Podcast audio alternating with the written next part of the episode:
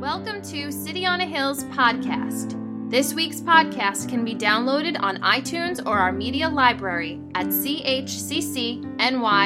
Well, I just want to welcome you. Maybe you, um, maybe you jumped into this series. It's the first time you're here. We're in part three of a series called Home Improvements. And I just want to say I'd be remiss if I didn't. I'm very thankful. Uh, this was a series I really jumped out of my comfort zone. We talked about dysfunctional comfort like three, maybe three, four weeks ago. And this was something for me as a speaker. I never really delved into this and did a whole series on family relationships and namely marriage, singleness too. And uh, I want to, I thank you so much for the support, a lot of support from people, especially last week. Uh, so I appreciate that. I have to let you know. Uh, it, it's very helpful to know that the material resonates with people and that you're getting something from it you're getting fed and that we're applying it to our lives. And I'm also thankful I threatened you last week and said if people didn't come out to changes that heal and boundaries that I was going to call your house. And we had about 100 people come out. Give yourselves a 100 people come out over the course of those two meetings. It's pretty good. Well, here we are in part three, and I would say this is the part that I had the most angst over. This is the part that our culture has demanded of me as a preacher to talk about this morning. And this is a topic in all of my years of preaching I have never talked about, but I'm going to go for it. And I'm going to go for it because I know as a preacher and I understand as a Christian that we don't wrestle against flesh and blood. We wrestle against principalities and powers, the rulers of the darkness of this age. That's what we wrestle against spiritual wickedness in high places. And Lord, right now, I pray, Father, we come against, in the name of Jesus Christ, we come against those powers and principalities that would try to keep the church quiet about real issues. Lord, we don't want this series to smell like a library. We want it to smell like real life. Lord, I ask that today you would open up minds and hearts. Lord, I ask for freedom in this place to flow. I ask for grace in this place to flow. I ask for love in this place to flow. Lord, I'm thankful that you were here waiting for us this morning. It was, wasn't something where we prayed and said, I hope you show up. You were here saying, I hope they show up. So, Lord, we enter into your presence this morning. Spirit of the living God, have your way and anoint your speaker like you've never anointed me before. Amen.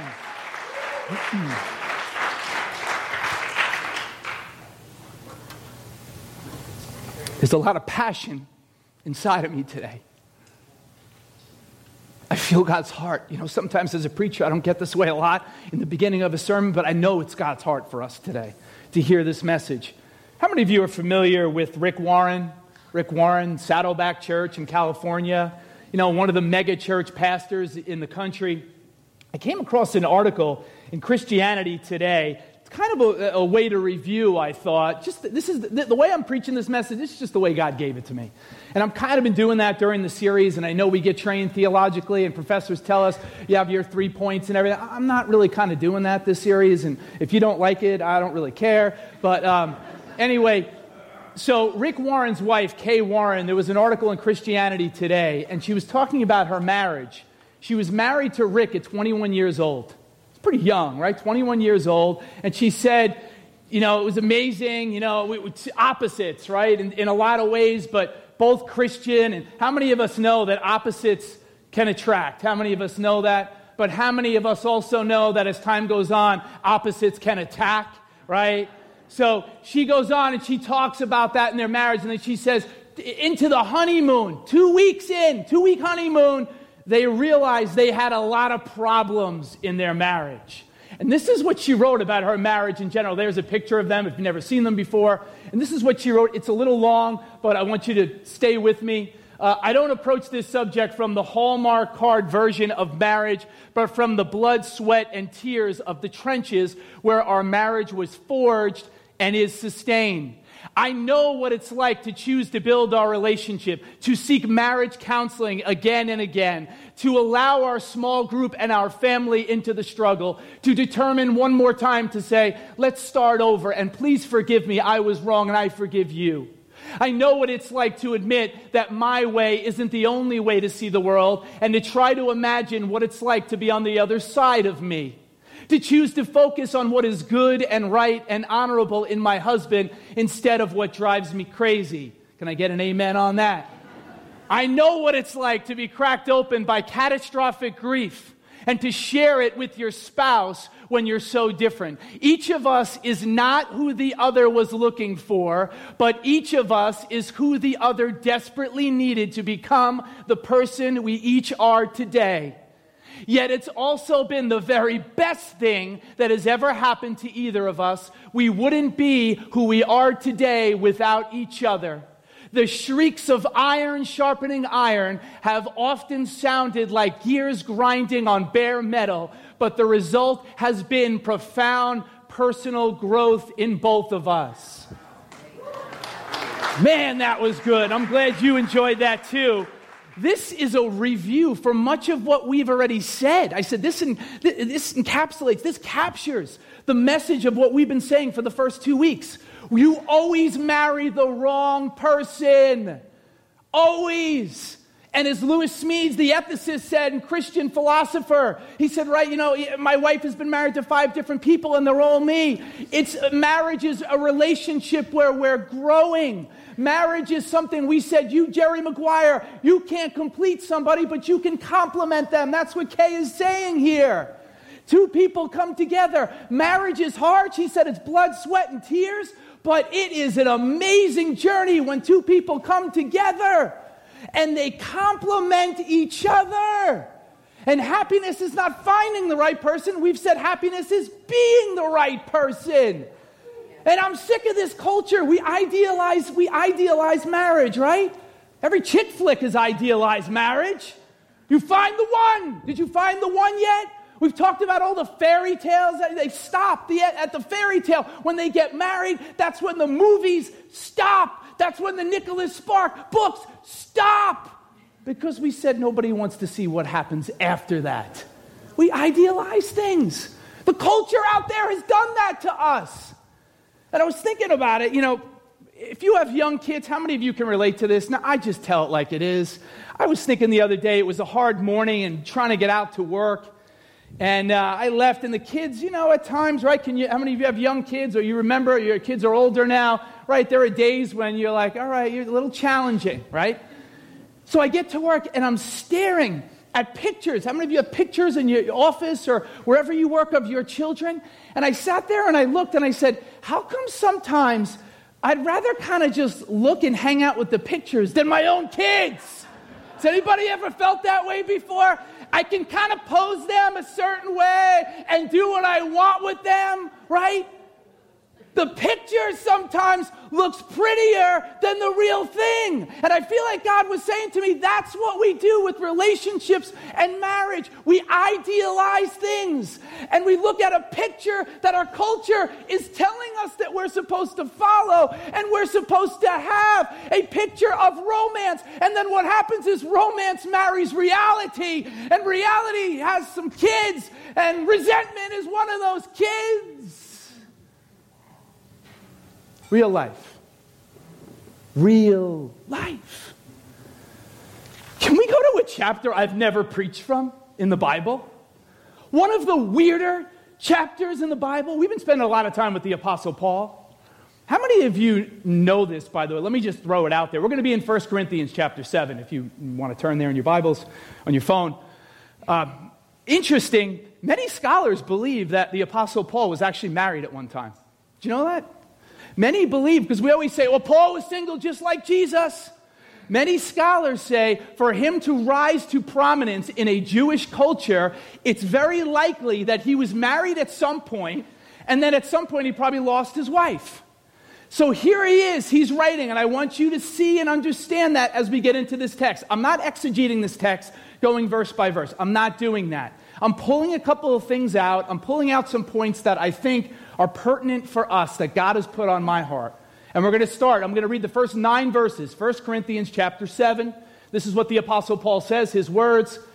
It is good for a man not to touch a woman.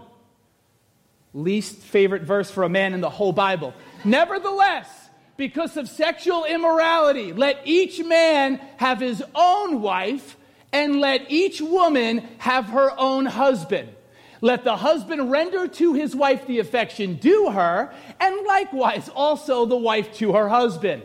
The wife does not have authority over her own body, but the husband does. And likewise, the husband does not have authority over his own body, but the wife does. Do not deprive one another except with consent for a time, that you may give yourselves to fasting and prayer and come together again so that Satan does not tempt you because of your lack of self control.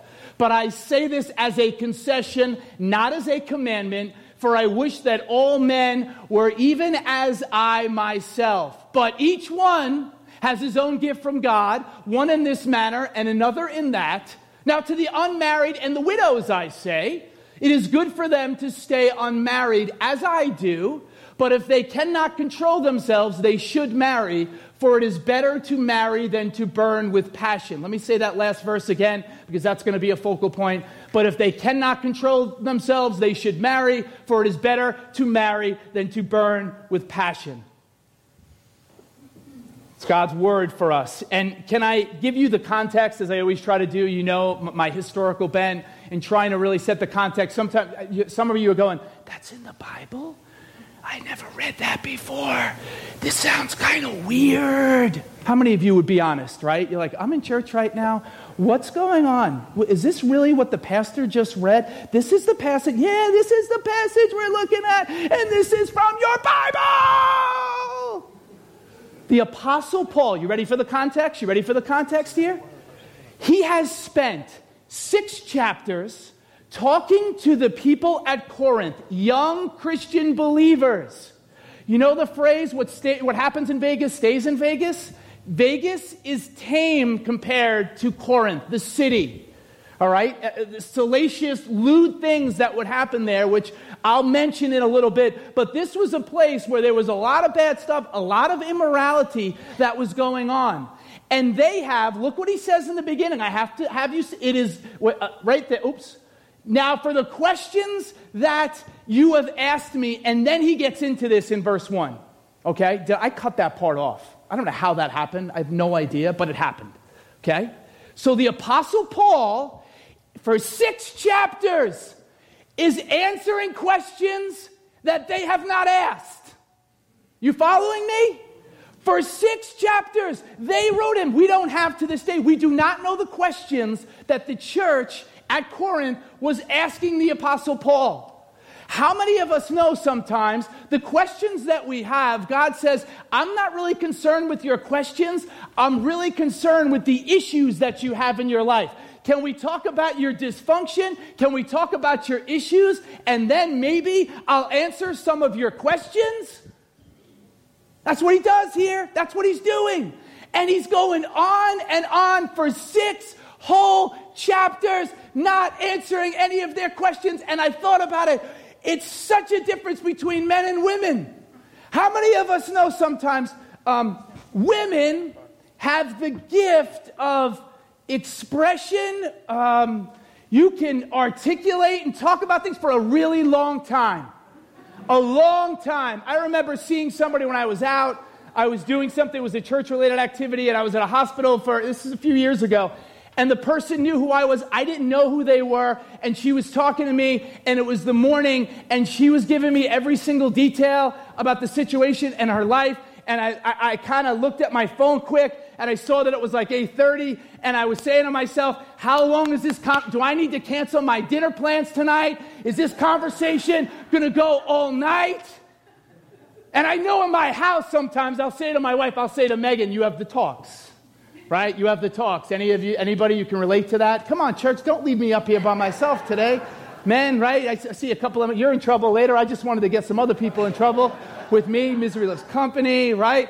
You know what I'm talking about? And sometimes we can talk. Now, men, on the other hand, we're very different. We give one syllable, monosyllabic. It's, how was your day? Good. I have good. I have great. I have okay. One word answers. And when I don't want to activate my voice box, you get the shrug. You get the shrug.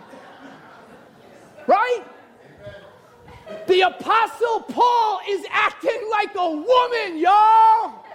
He's going on and on for six chapters. And can you imagine? Remember, they didn't have multiple copies of this. So when the ch- this letter was being read, there were two letters. This letter would have been read to the church, and the people must be like, Will you just answer our questions? They've given sanitized questions about what they think their issues are. And Paul says, Those aren't your issues. Let me show you what your issues are. Can I give you a couple of examples quick? All right, like here's one. He says uh, in 1 Corinthians 5 1. So before, right, all the things leading up to answering their questions, it is actually reported there is sexual immorality among you, and such sexual immorality as is not even named among the Gentiles, that a man has his father's wife. And they're kind of like, Oh, how did you know about that? We were trying to hide that from you. We didn't want you to know that. Or another example in 615. Do you not know that your bodies are members of Christ himself?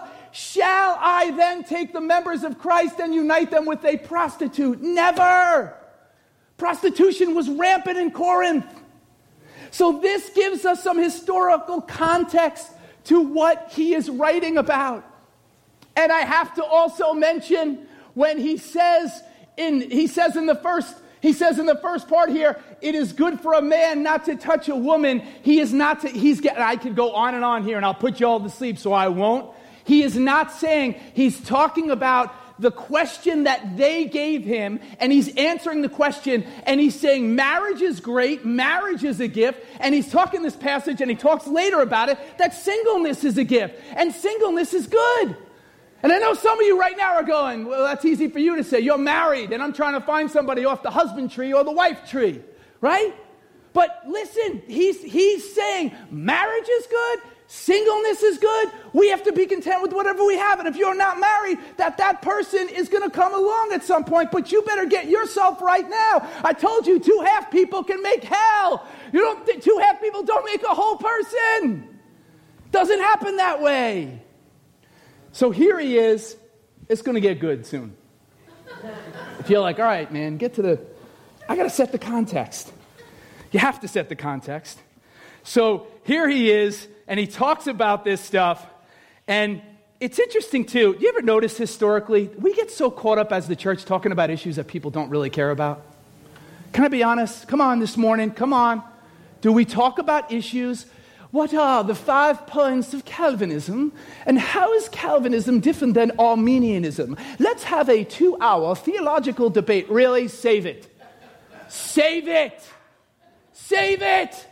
The trichotomy or the dichotomy of the Holy Spirit, like we just, all these issues that we talk about. Now, we are a church. I study theology. I love theology. But listen, we want to be an emotionally healthy church. And I'm sorry, I don't meet people that know the whole Bible and they can cite scripture and they can cite the chapter and the verse everywhere. It doesn't automatically mean that you're an emotionally healthy person and that you have a marriage that is whole and you're a good parent and you're, you're good with your colleagues. It doesn't mean any of that. There are issues and dysfunction that we need to work on. Man, there are a lot of, you, y'all are tough today. You, you didn't make me work this hard the last two weeks. I'm not going to stop. I'm like an anvil this morning. I'm just getting rolling. And I know I said to you before, this is, we, we don't, this message, the enemy doesn't want this message to get out. He doesn't want us to deal with some of this stuff. So I feel like, though, we deal with issues that not, we're not, they don't really, I mean, they're not meeting us where we are on a daily basis. Right? We have people that came to church here and all across America that are smiling when they walk in the door, but their marriage is a mess and they're smiling and they know secretly, you know what, this may be it, and we may file for divorce. I don't really know, and you may be sitting next to someone. I'm sorry if you're a little uncomfortable this morning, but I only know how to preach the truth and the gospel, and you may feel that way today. That's what this series is about to get in touch with our real issues that are going on, not the issues that really that we look at and say, ah, the theology. No, the real issues of where our lives are today. That's what we're looking at. And so, the first thing when we look at intimacy, and Paul speaks to real issues, he uses an illustration. He says, marry or burn. And I can't get off that all week because I'm thinking about he's using the illustration of fire. He's using the illustration of fire. And I had a lot of fun because I'm thinking about fire. He's using fire as a metaphor. And what do we know of fire? What does fire do? Fire can warm someone as a source, right? It can warm you, it can warm your house. Fire also is a purifying agent, it purifies things. And what's interesting to me is when you look at really intimacy, real close intimacy in a couple, and you look at marriage, he's saying there's a desire inside of us that is not dirty, but sometimes I think the church has told us that it is dirty and that it's taboo and that we're not supposed to talk about it.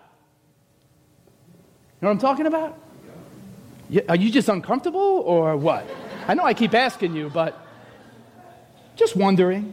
There is nothing wrong with the passion, but when the passion gets misplaced, it can cause great destruction in our lives. Mismanaged passion. And there's a good example I came across this week, just thinking about it, a simple example. How many of you know the story of Moses in the Old Testament? See, many of us believe the story of Moses really starts at the burning bush. That there he is on the mountain of God, Horeb, and he sees a bush that is burning in Exodus 3, and we think that's where his story really starts. But no, it starts in Exodus 2. It starts up here, if we pull it up, and you see in 11 and 12, one day after Moses had grown up, he went off to where his own people were and watched them at their hard labor. He saw an Egyptian beating a Hebrew, one of his own people, looking this way and that, and seeing no one, he killed the Egyptian and hit him in the sand. It's like the Godfather, right? He like kind of hides the guy. How do we get rid of this dude?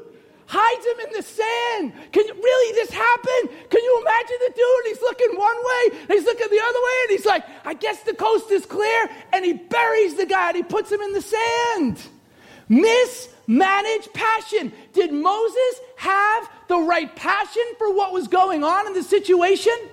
Yes, he did. It was the manner in which he expressed it that was wrong. Good passion, not expressed the right way. And then what happens? Look, the next day, the next day he went out and saw two Hebrews fighting. A lot of fighting going on. He asked the one in the wrong, Why are you hitting your fellow Hebrew? The man said, Who made you ruler and judge over us? Are you thinking of killing me as you killed the Egyptian? Uh oh. Then Moses was afraid and thought, What I did must have become known. So here is Moses again, mismanaged passion.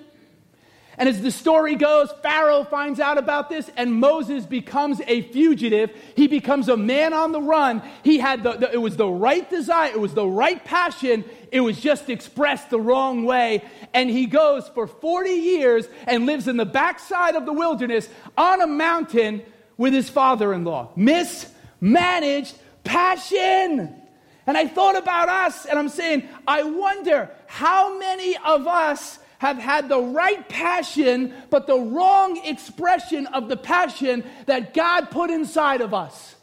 And how many of our lives, how many issues could we have avoided if we expressed the passion that was good and intended by God, if we expressed it in the manner in which God intended for us to express it? I told you I'm preaching today. I'm preaching. I'm preaching. It's just, we're building. The tension is building. It's like a pressure cooker. And, and I was thinking about my I was thinking about my oldest too. How many of how many of us know sometimes right with your kids? I'm thinking about Jameson, and he's nine years old, and and mismanaged passion.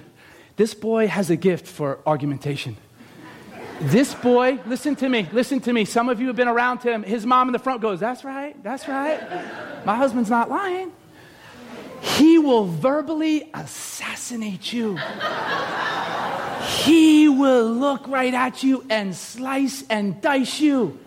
And I say to him, Boy, that's good. You got a good thing. You have a gift. I, first of all, I don't, we had a talk last night. I'm like, I don't know where he got that from. Where do you think he got that from? He got it from his Uncle John, who's the lawyer in the family, right? And my wife said to me, You know, it's your side of the family, right? It's not my side of the family. All right, whatever. Blame it on me. Blame it on my side. But I try to tell him, I try to tell him, I say, Jameson, You need to understand this is a good gift, but you have to understand that there's a proper way, boy, to express it. When your mom asks you to go clean your room or brush your teeth, it doesn't mean that you have to have an argument every single time. Because you know what? If you don't do it, you may not grow up to be an adult boy. You may not make it. And I know you love that iPad. I already snapped one over my knee, boy. I'll snap another one over my knee. You won't have the iPad for the rest of your existence. If you don't shut up and listen to what your mama says, mismanaged passion. It's a good thing. It's a good gift. And we always say, you may be a litigator one day. I don't know. I don't know why God, I don't, don't do it to the boy, but he may be a preacher one day and he may have to do what I do and sweat. I'm up at like midnight reading new books last time. I'm like, I got a sermon to preach. Why am I reading these books? And Pastor Linda knows what that's like. And crazy. And you may be really good. You may be 10 times the preacher I am, and your, your grandmother is, and your grandfather is. But listen, if it's not directed in the right way, it can cause great destruction in our lives. Mismanaged passion.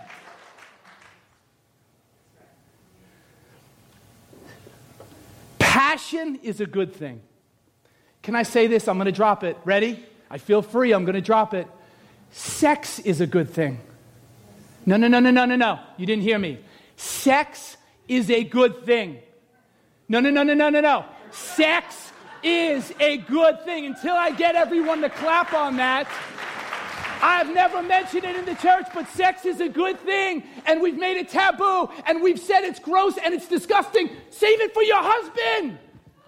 That's what we've done as the church. No wonder there's so much dysfunction in the church because we don't talk about it. It's a major problem in our society. And if I'm not talking about it and addressing it, that means the culture is going to talk about it and address it. And I'd rather talk about it in church than your kids hear about it on the playground and at school. We, do we want the world to teach our kids all this stuff? Do we want to tell our kids it's all bad? No, no, no. How about giving a theological framework? How about looking what the Bible says about sex and intimacy and how God created it for good? Y'all know I love C.S. Lewis and J.R. Tolkien. Tolkien said something 20 years ago when I read it, I never forgot it. He said, Listen, get this, get this. The enemy cannot create anything in and of itself.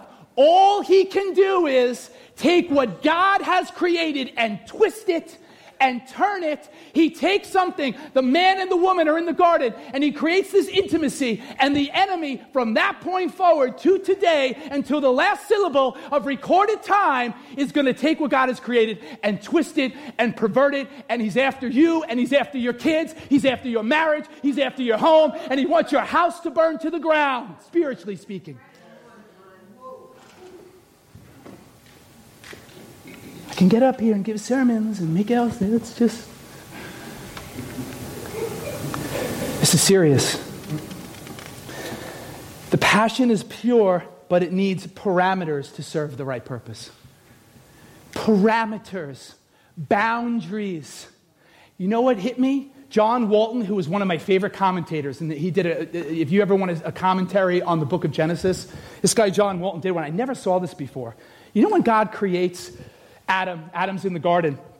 And then God says, It is not good for man to be alone, right? He says, It's not good for man to be alone. What's so interesting to me is, he then says to him, In the Garden of Eden, you can eat from any tree, Adam, but not this tree, the tree of the knowledge of good and evil. He hadn't even created Eve yet. And he said, Before I can give, I'm putting in my own words now, before I can give you the blessing, I have to give you boundaries. Adam, you can't get the blessing until I give you the boundaries. Because once you understand the boundaries, like a two year old child, like Nolan is four years old, and he tries to go on my stove every single day. Before I came here, honey, he was trying to get in the stove with me. Boy, you can't get in the stove. It's going to burn you. Parameters. Not because I'm sick of God being accused of being some autocratic, uh, being that exists in the universe, and he wants to keep us from experiencing any joy. In the name of Jesus, we cast that thought out. And we, listen, we have made agreements with that. We have made agreements with that assertion, and it's not true. It's from the pit of hell. The enemy is constantly hitting us with God is holding out on you. There is more over here. Violate his principles because he's holding out, just like he said to the man and the woman in the garden. There's more. How come we don't realize we're in a battle every single day we wake up for our minds? for our hearts, for our families, every single way. And if we're not vigilant, then the prowling, roaring lion is going to take us out. It's going to take us out. Can I get my illustration now? Can somebody bring, you're the man, Jamal. So here's what I thought of. Uh, not yet, not yet. So here's what I did. Now, y'all know I'm like Paul Bunyan, right? I was gonna wear a, I was gonna wear a flannel today to do this. This is about, about as outdoorsy as your pastor gets, right? So I have some wood here, okay? And and using the illustration of a fire, this is what we do. We stack, we stack a lot of wood. Now I thought about this illustration and I said, how far can I take this before people start to get afraid. I had gasoline in my mind. I said, I'm going to bring some gasoline. I'm going to light a real fire. Let's see how far we can take this before people get afraid. Last week, y'all were afraid with my bottle.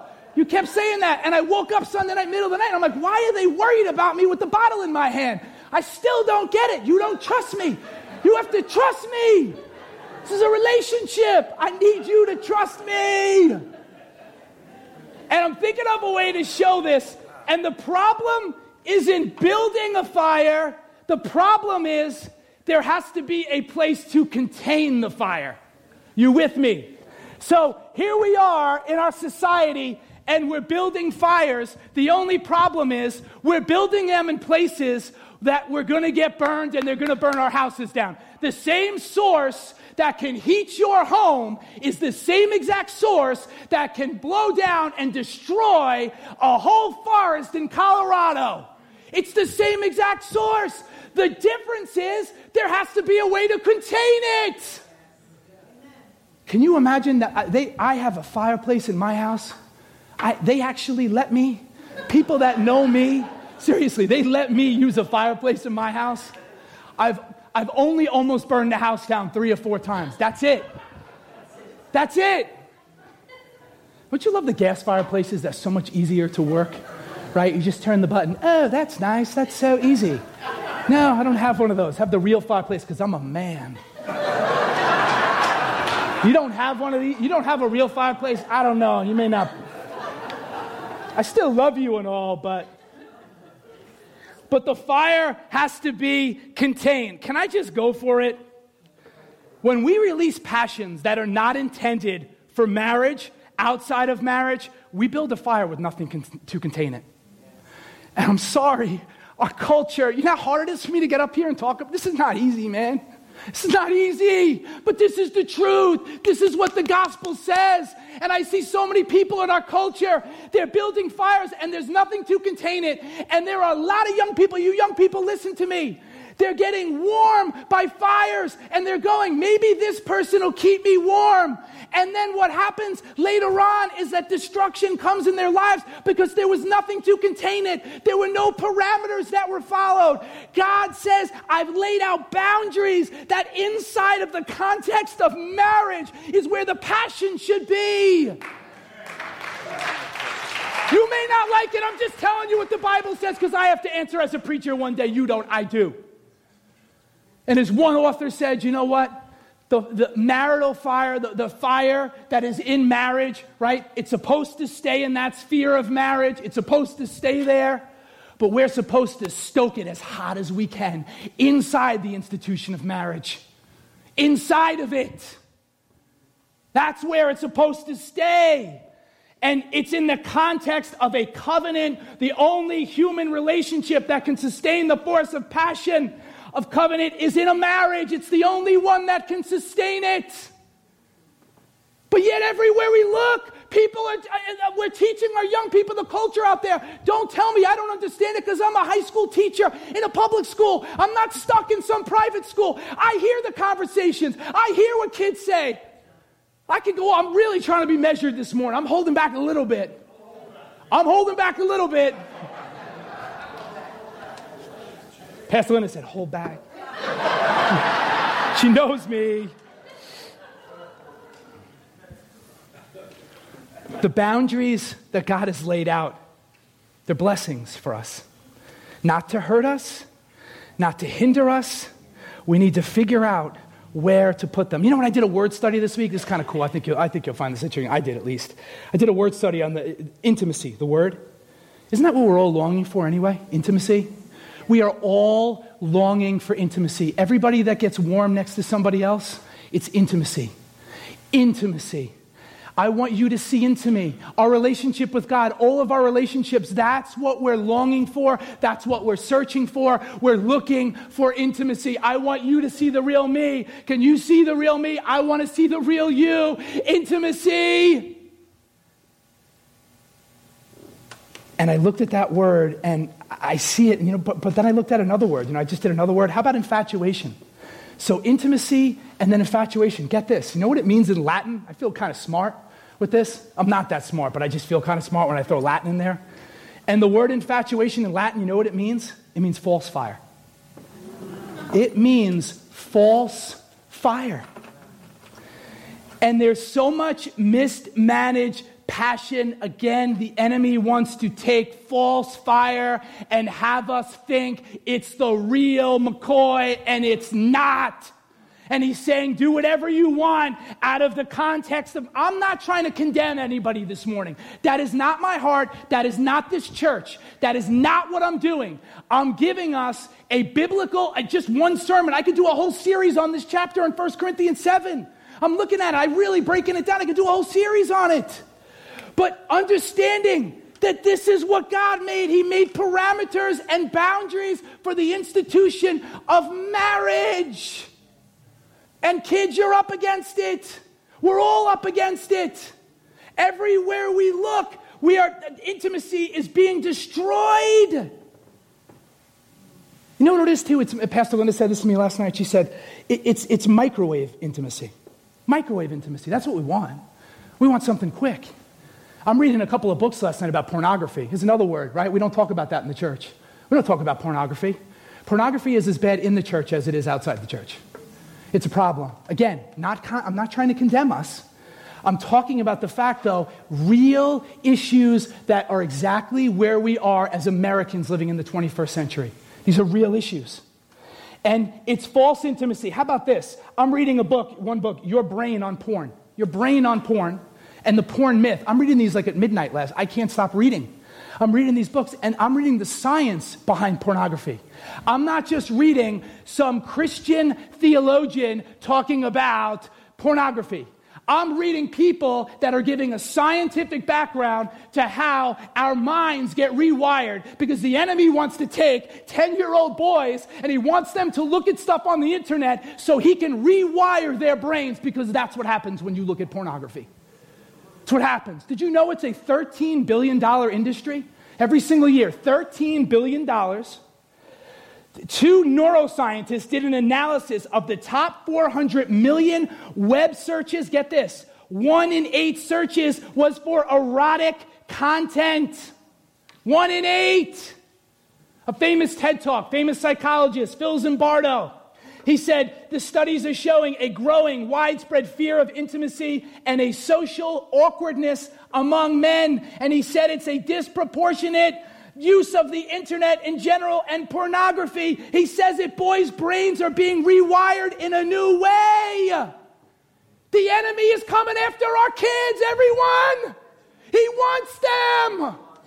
And if we're not going to talk about it and make do go to war with it, and come up with solutions, shameless solutions, shame on us as the church. Shame on us if we don't come up with solutions and we don't battle this and take it head on. I know a lot of you are I told you you were going to be uncomfortable today. But it's the truth. And Dr. Henry Cloud talks about a philosopher who know, you know what he said about this generation?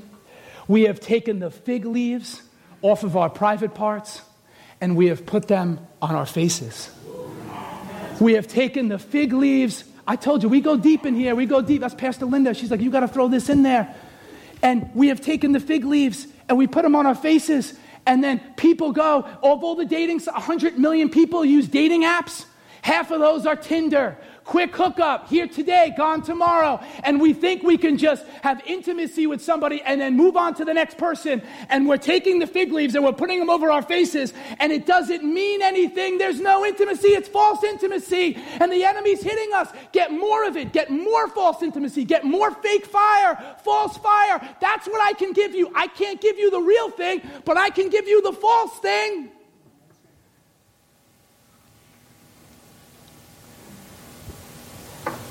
How about then, as we end with some, with some shameless solutions? Can I go into that for a little bit? Can we go into that a little bit? Any of you never coming back again because I touched this topic today? Really, honestly, can you pray for me after? I've never. Can you pray for me after this? Absolutely.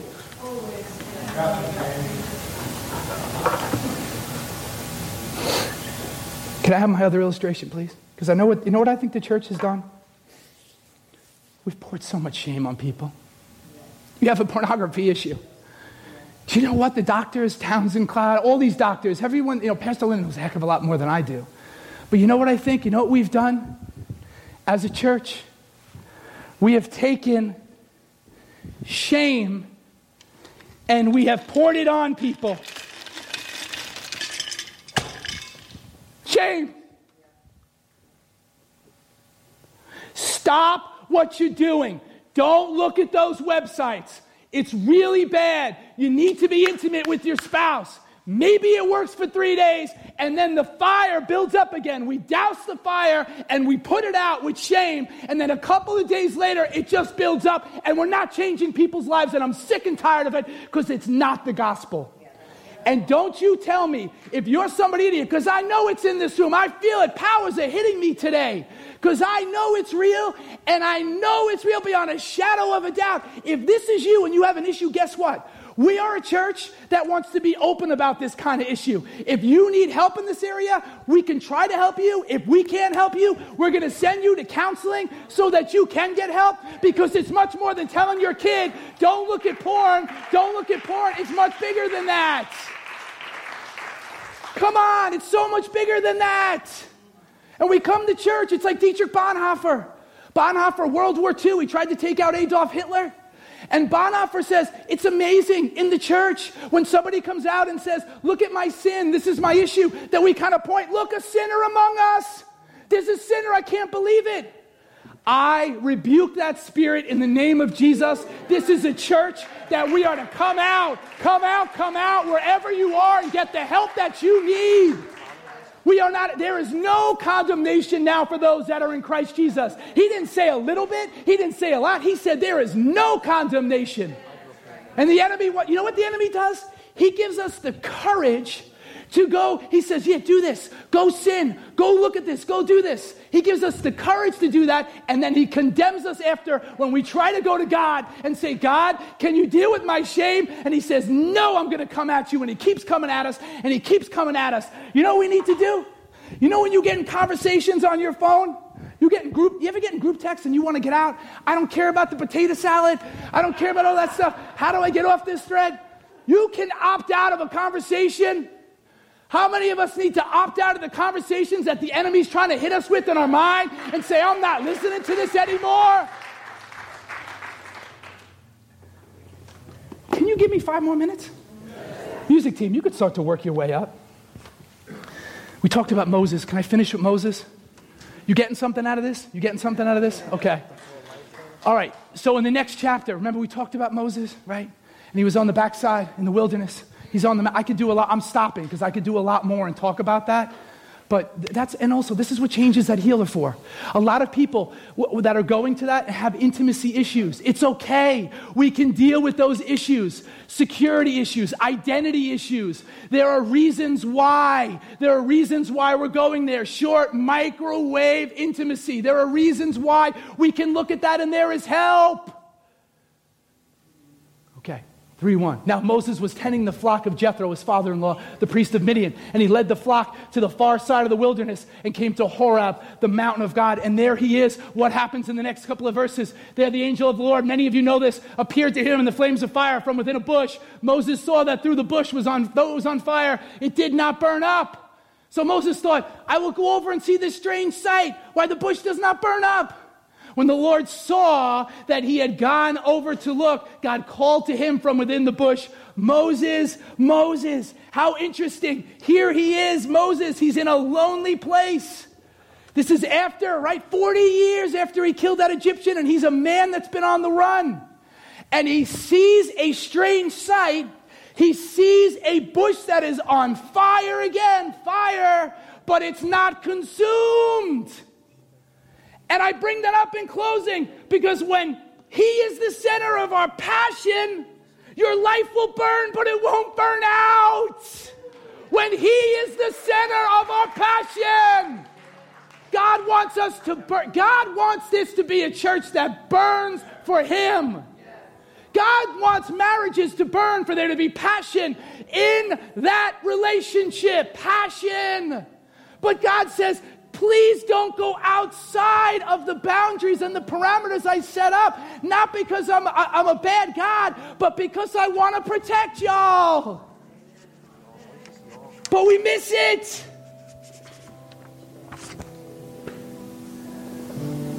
I know. Where, where, are we getting our values from? Again, we got to keep saying it. Where are we getting our values from? And the problem is, it's not enough to starve the wrong fires. Let me say that again. It's not enough to starve the wrong fires. That is a message I hear a lot. Just starve those things. Just stop them. Just look away. Don't look at those sights. Just stop it. You can do it on your own. No, you can't. Jonathan Edwards, one of the fathers of the First Great Awakening, you know what he said we have to do? We have to lay ourselves in the way of allurement. That we can't really build up affections in and of themselves for God. But when we set a foundation, almost like a lightning rod, and you put it out, God, here I am. God, here I am. God says, I'll do something in your life. God wants us to burn for Him. When we burn for Him, He says, watch out. All these other false fires that are out there. He says, when you put me first, when you put the kingdom of God first, everything else is going to be added unto you, brothers and sisters. Everything else. False fire, and you fight fire with fire. The enemy wants to convince us he can do for us what God can't. That's what the enemy is ultimately trying to do. I can do for you what God can't. So, as a church, the, title—I didn't even tell you the title of my sermon today. The title of my sermon is Fight Fire with Fire. That's how we win. You don't just say no to one passion. I've given you the illustration from Odysseus and Jason and, and the Argonauts. It's you look, you beat one passion with a supreme or an ever increasing passion. When we get into the things of the Lord, all those other things kind of look, you see what they are, you see them for what they are and who they are when we get into the passion of Christ. Christ is looking for people today. You, I, we, again, I did not beat you up today. I gave you the truth. I told you what the gospel says, who we are, the boundaries that are supposed to be in relationships, the false fire that is out there. But God wants us to burn and not burn up. He wants all of our relationships to be that way, and hopefully we get that. Steve, are we singing a song? Christianity John Piper said Christianity is not a tedious, unsatisfying attempt to avoid temptations we really want to embrace. It's not Christianity. No, that's not Christianity. It's a start. Don't you walk out of here and say, I can do this. You know what the gospel is? It's the exchange life that we talk about too. There's another life that lives inside of us. Stop trying to do it on your own.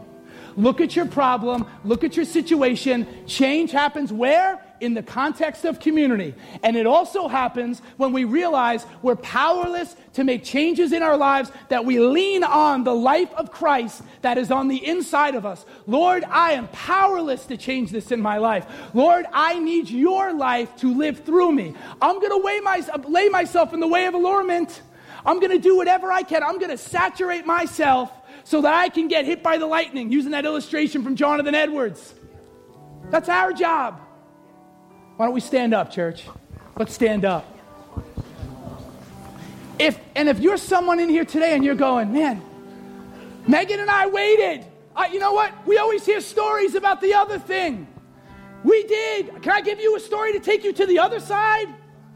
It can happen. And in marriage, it's real and it's so good and it can be so pure and it can be so lovely when two people come together. But if that's not you, guess what? There is hope. There is grace for you today.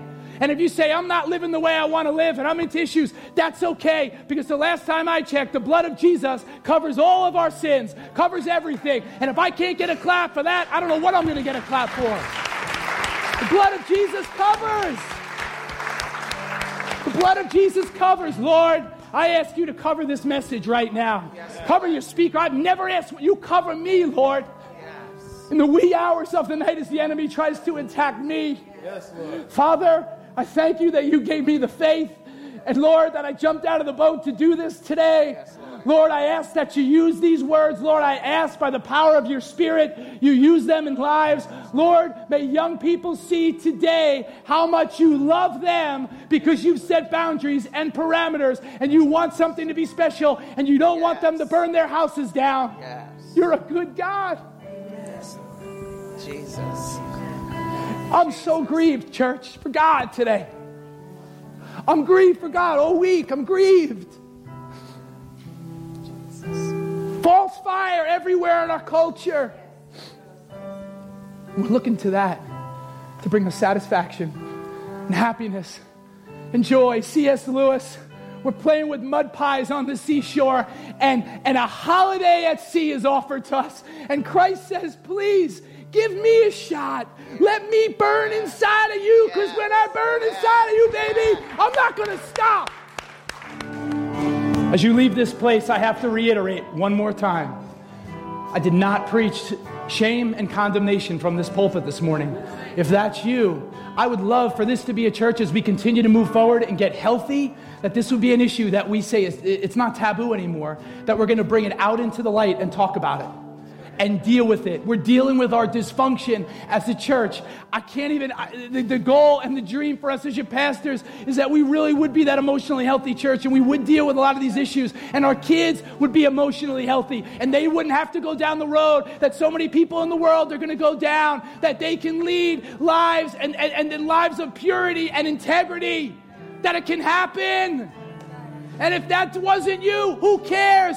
Grace covers that, and you move ahead. And in your marriages, there's still hope and there's still life. Lord, I ask that you would breathe life as these people leave this place. We are breathing by your spirit into marriages here, Lord.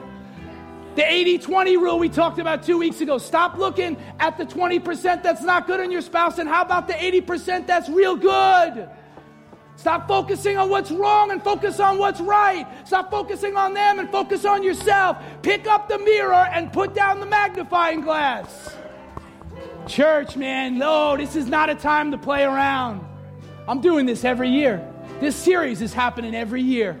This is going to be part of who we are, and we have one more week next week. Next week, we're going to go deep, like last week, a little like last week, a little more than this week. It won't be as uncomfortable. But you come back for the last week of the series before we start our technology series the week after that. You have a blessed week. We have prayer over there. Great seeing you. Enjoy the beautiful day.